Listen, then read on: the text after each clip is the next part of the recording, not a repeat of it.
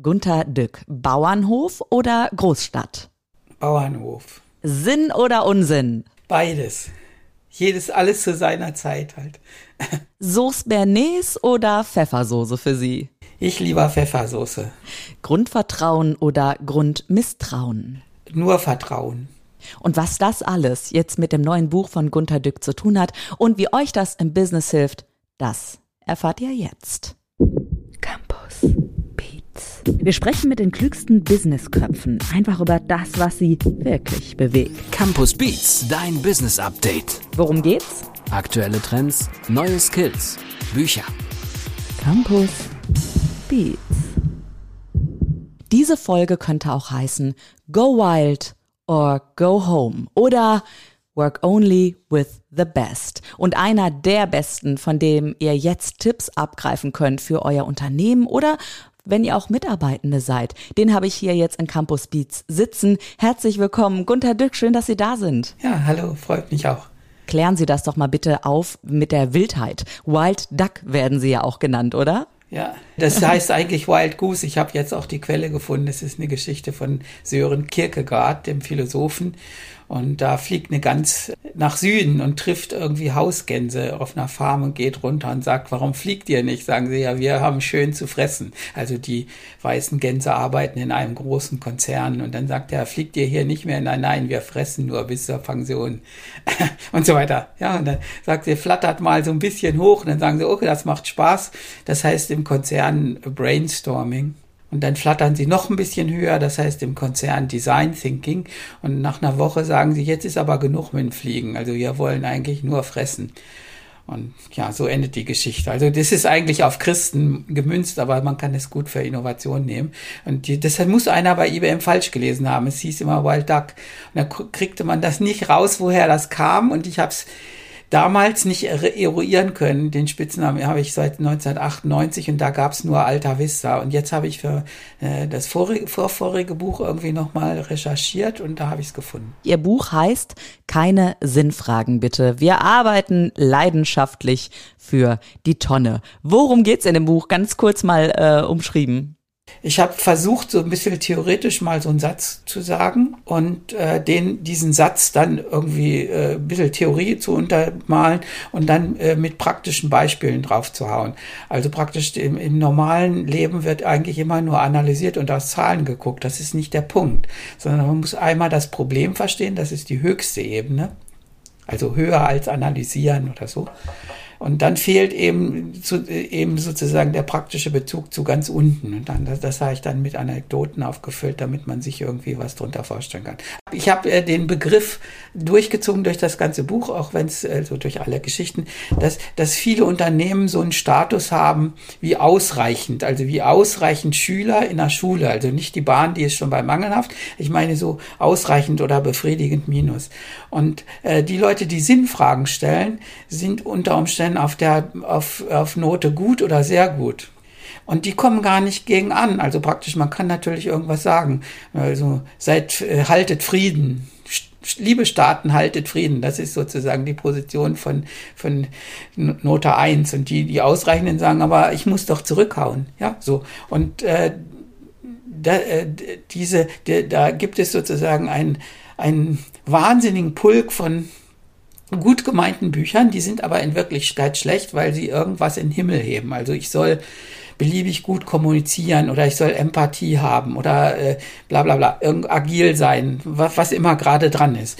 Und das wird immer wie eine Sau durchs Dorf getrieben. Äh, es ist aber eine Predigt der Idealisten, äh, von, von Note 1 Podest, also so wie der Papst sagt, so ganz aus dem Vatikan, hört mal auf mit den Sünden das, das ist, da ist der Abstand zu weit. Und ich, ich denke, ich, ich habe jetzt mich mal bemüht, ein bisschen konkreter zu sein und den Abstand ein bisschen geringer zu sein und einfach mal aus einer Position zu schimpfen, die sie selber erleben und auch als mangelhaft empfinden. Sie waren jahrzehntelang bei IBM CTO und ähm, mich würde natürlich auch mal interessieren, vielleicht nicht bei IBM, aber so grundsätzlich, welche wirklich großen Anekdoten haben Sie denn auch mitbekommen, wo Sie immer noch die Hände beim Kopf zusammenschlagen, wo Sie sagen, okay, das darf doch wohl nicht wahr sein. Was ist denn hier passiert? Und eine, die nicht drin steht, die, Ja, ja, ja. Also im Prinzip kenne ich die ganzen Episoden, weil ich ja, weil ich Optimierung gemacht habe als, als Wissenschaftler. Wir haben auch eine, eine Truppe gehabt. Ich habe so ein Start-up in der IBM gegründet im Wissenschaftszentrum, war bis zu 38 Leute, paar Millionen Umsatz und da haben wir Unternehmen optimiert, also Flugpläne gemacht, Stahl, Stahlwerkspläne und so weiter. Ja, für Outdoor, äh, wie, wie setzt man die aufs Band, in welcher Reihenfolge und so weiter. Das sind so diese ganzen Sachen, wie Routenplan für, für Pharma-Referenten und weiß weiß ich was. Und äh, ja, zum Beispiel, was, was einem so eingeht. Wir gehen durch so eine Werkshalle und die sagen, unsere teuren Produkte kommen manchmal ein halbes Jahr später raus, als wir geplant haben, und manchmal aber pünktlich oder gleich. Und wir wissen das nicht. Ja, dann gehen wir durch die Werkhalle, sage ich, ich guck's mir mal an. Man hätte damals, das war damals zu teuer in 90er Jahren auch, hätte man, äh, heute würde man äh, Aufkleber machen mit einem Chip und einfach fragen, wo bist du? Ja, also das ging damals nicht. Da musste man noch Transponder haben, die 500 Euro gekostet hätten. Jetzt habe ich gesagt, ich gucke mir das jetzt mal an. Und dann gehen wir durch die, die Halle und dann steht da jemand, der wuchtet gerade so ein großes Zahnkranzrad für, für Flugzeuge, wucht, hat das in der Hand, das so 30.000 Euro kostet, ein Teil, glaube ich, aus Titan und wuchtet das zur nächsten Arbeitsstation und legt es oben auf den Stapel drauf ja, zum Weiterarbeiten. Da habe ich gesagt, ja, guck, dann haben wir das Problem für heute schon mal gelöst, weil der Zahnradkranz unten hat da fünf aufeinander geschichtet. Das ist natürlich einfacher einfach es oben drauf zu packen. Und der da drunten, der kommt nur mal rauf, wenn sie drei Tage Zeit haben und das alles wegarbeiten. Und das ist der, der dann nach einem halben Jahr aus der Fabrik kommt. Und sie, keiner hat das gewusst, was da eigentlich passiert. Und äh, ich hatte dann so eine Spezialität. Ich bin äh, rumgelaufen, also als ob äh, eigentlich sollten wir nur die Optimierten optimieren und das Problem verstehen, durch die Werkshalle gegangen. Und da habe ich dann so eine Art Blick gekriegt mit den Jahren, was, was, was die da alles so anstellen. Und das sind ganz seltsame Sachen, die sie anstellen. Manche Dinge muss man dann irgendwie so lassen oder darf man dem Chef nicht verraten. Äh, ist schwierig. Und da, da, da habe ich meine ganze Erfahrung. Also es ist nicht so. Die Leute sagen immer, hey, du, du hast das bei IBM alles erlebt. Ich sage, nein, das ist wahrscheinlich bei euch gewesen. Ja, die schreiben mir auch immer auf die Bücher, die schreiben, als wäre es bei uns. Und dann sage ich, ja, das kann gut sein. Also weil, weil ich eben überall rum war. Äh, in der neueren Zeit habe ich halt, bin ich halt bei Kongressen von Firmen eingeladen, von internen. Die schimpfen dann natürlich auch über irgendwelche Problematiken und die, ich werde dann auch immer refreshed sozusagen in meinem Wissen. Sie haben was ganz Wichtiges gesagt und hier würde ich gerne noch mal weiter tiefer reingehen und nachfragen. Beat on Repeat. Sie haben das gerade so schön gesagt, ja, das hat der Chef irgendwie mal entschieden und ähm, ja, was der Chef dann entscheidet, das soll nicht hinterfragt äh, werden, das soll gemacht werden und alle nicken so ein bisschen dazu. Warum hat niemand den Mumm mehr, dem Chef wirklich mal oder der Chefin zu sagen, hör mal, das ist Quatsch, wenn du es so machst und am Ende, wie das ein großes Geldinstitut dann gemacht hat, machen sie es doch das mit den Fähnchen. Kennen wir ja alle noch die Werbung. Das ist, das ist, ich verstehe das nicht, also die sind einfach feig. Ja, also wirtschaftliche Ängste vielleicht auch, die da sind, irgendwie den Job Job zu verlieren oder sowas.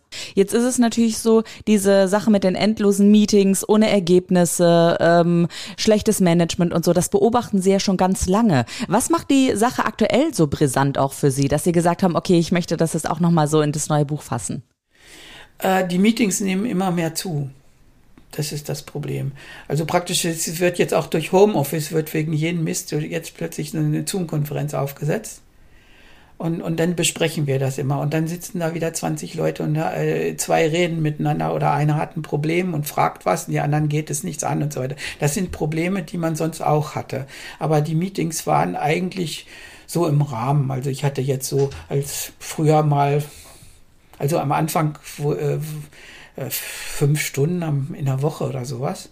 Äh, ich habe gar keine Meetings gemacht in meinem Bereich. Äh, äh, ich habe gesagt, das ist einfach blöde, ich streiche die jetzt einfach komplett. Und wenn jemand was zu entscheiden hat, dann soll er das irgendeinem, meinem Stellvertreter, der hat das gerne gemacht, einfach auf den, der hat die Agenda zusammengesammelt und wenn genug Punkte für eine Stunde zusammen waren oder irgendwas dringend ist, haben wir ein Meeting gemacht. Immer nur dann.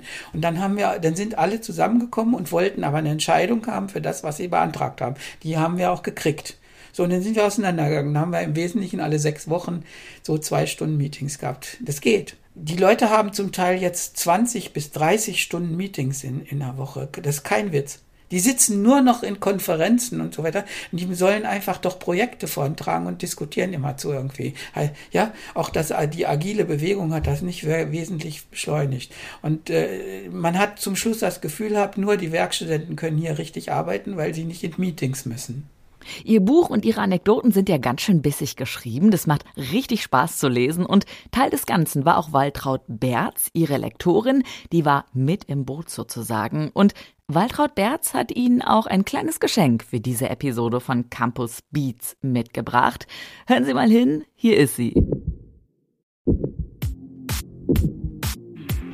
Offbeat. Gunter Dück kann einfach weiter nach vorne schauen als andere Menschen. Das darf ich schon seit so einigen Jahren und so einigen Büchern mitverfolgen. Bei fast allem, was er über die Abgründe der Unternehmenswelt schreibt, geht es ihm um die grundlegende Frage, wie das Neue in die Welt kommt und vor allem auch darum, wie es verhindert wird. Nun probieren wir auch etwas Neues mit seinem neuen Buch.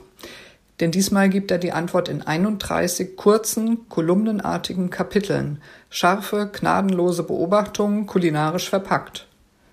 Ein neues Format, das gut zu Gunter Dück passt. Es hat sehr viel Spaß gemacht, das umzusetzen.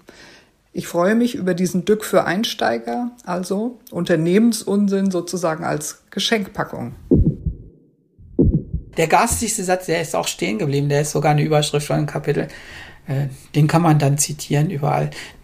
Das ist so ein Gedicht, also. Das heißt, wenn der Chef nicht weiter weiß, kauft er sich Berater-Scheiß. Warum auch nicht einfach mal so bissige Sätze? Also, äh, Herr Dück, einer muss sich auch trauen. Einer muss doch was sagen. Und Sie sind in der Welt, um genau das auch nach vorne zu bringen, dass die Mitarbeitenden oder auch die Menschen äh, in ihren Businesses einfach wieder nach vorne gehen, wirklich wach sind, klare Wahrheiten aussprechen und nicht einfach den Wolfdackel machen. Wölfedackel haben Sie es, glaube ich, genannt. Ne? Nach oben wedeln sie wie ein Dackel und nach unten beißen sie wie ein Wolf. Ja, da habe ich eine neue Tierart davon, ja. Ja, ich sage ja, das Buch ist voller Anekdoten, aber auch tierischen Beispielen, die sehr humorvoll dargelegt sind. Der Titel keine Sinnfragen bitte, wir arbeiten leidenschaftlich für die Tonne. Erschienen 2022 im Campus Verlag. Mein Name ist Andrea und ganz am Ende möchte ich von Gunther Dück noch die Auflösung zum Bauernhof oder der Großstadt haben. Herr Dück, Sie sind auf dem Bauernhof groß geworden. Ist das auch so ein bisschen Ihre Leidenschaft, die Naturverbundenheit immer noch? Ja gut, da war alles ruhig und man konnte, ich weiß nicht, das ist ein anderes Leben. Ja, und, und äh, das, ich bin, das Dorf heißt Großhimstedt, 479 Einwohner oder sowas. Es gibt auch Kleinhimstedt, die sind viel kleiner. Ja, und dann hat man so, so ein Leben und steht auf der Straße. Es gab auch keine so viele Autos und so weiter. Das ist ein ganz anderes Leben, so zwischen den ganzen Viechern. Und weil wir einen Bauernhof hatten, waren alle Kinder der Umgebung bei uns und haben in der Scheune gespielt. Ja, wir hatten dann, den, der Hof war dann der Spielplatz. Meine Eltern haben das ausgehalten. Wir sind jetzt äh, fünf Kilometer von Heidelberg, äh, hinter dem Schloss sozusagen, einmal hochfahren, wieder auf der anderen Seite runter in Waldhilsbach. Das sind auch nur 1100 Einwohner und der Wald ist 300 Meter entfernt. Also es ist ein bisschen städtischer. Wir haben jetzt nur einen Bäcker hier und so, aber äh, es ist, ist auch schön. Und es gibt ein ganz wildes Tier dort, und zwar Wild Duck. Gunther Dück ist am Start. Danke, Herr Dück, dass Sie heute hier im Podcast waren bei Campus Beats. Schön, dass Sie da waren. Vielleicht abschließend noch so ein äh, Tipp von Ihnen, vielleicht, äh, was man auf keinen Fall im Unternehmen machen sollte. Also ich sehe hier Work Only with the Best ist ja so ein Motto auch, was Sie gerne verfolgen. Gibt es da noch irgendwas, was so essentiell ist? Work underground as long as you can. Mm. Halte deine Klappe bei Innovationen, solange es keiner also viele Leute reden immer so drüber über Innovationen, das ist schlecht. Was auch immer vergessen wird, ist honor your sponsors, also dass man den Leuten, die einem helfen, auch bei der Laufbahn oder überhaupt und einen Rat geben, auch einfach mal Danke sagt oder eine Flasche Wein mitbringt. Und äh, mein Gefühl ist, dass die Manager quasi immer nur den ganzen Hass abkriegen und sind generell böse oder so. Das sind sie ja nicht.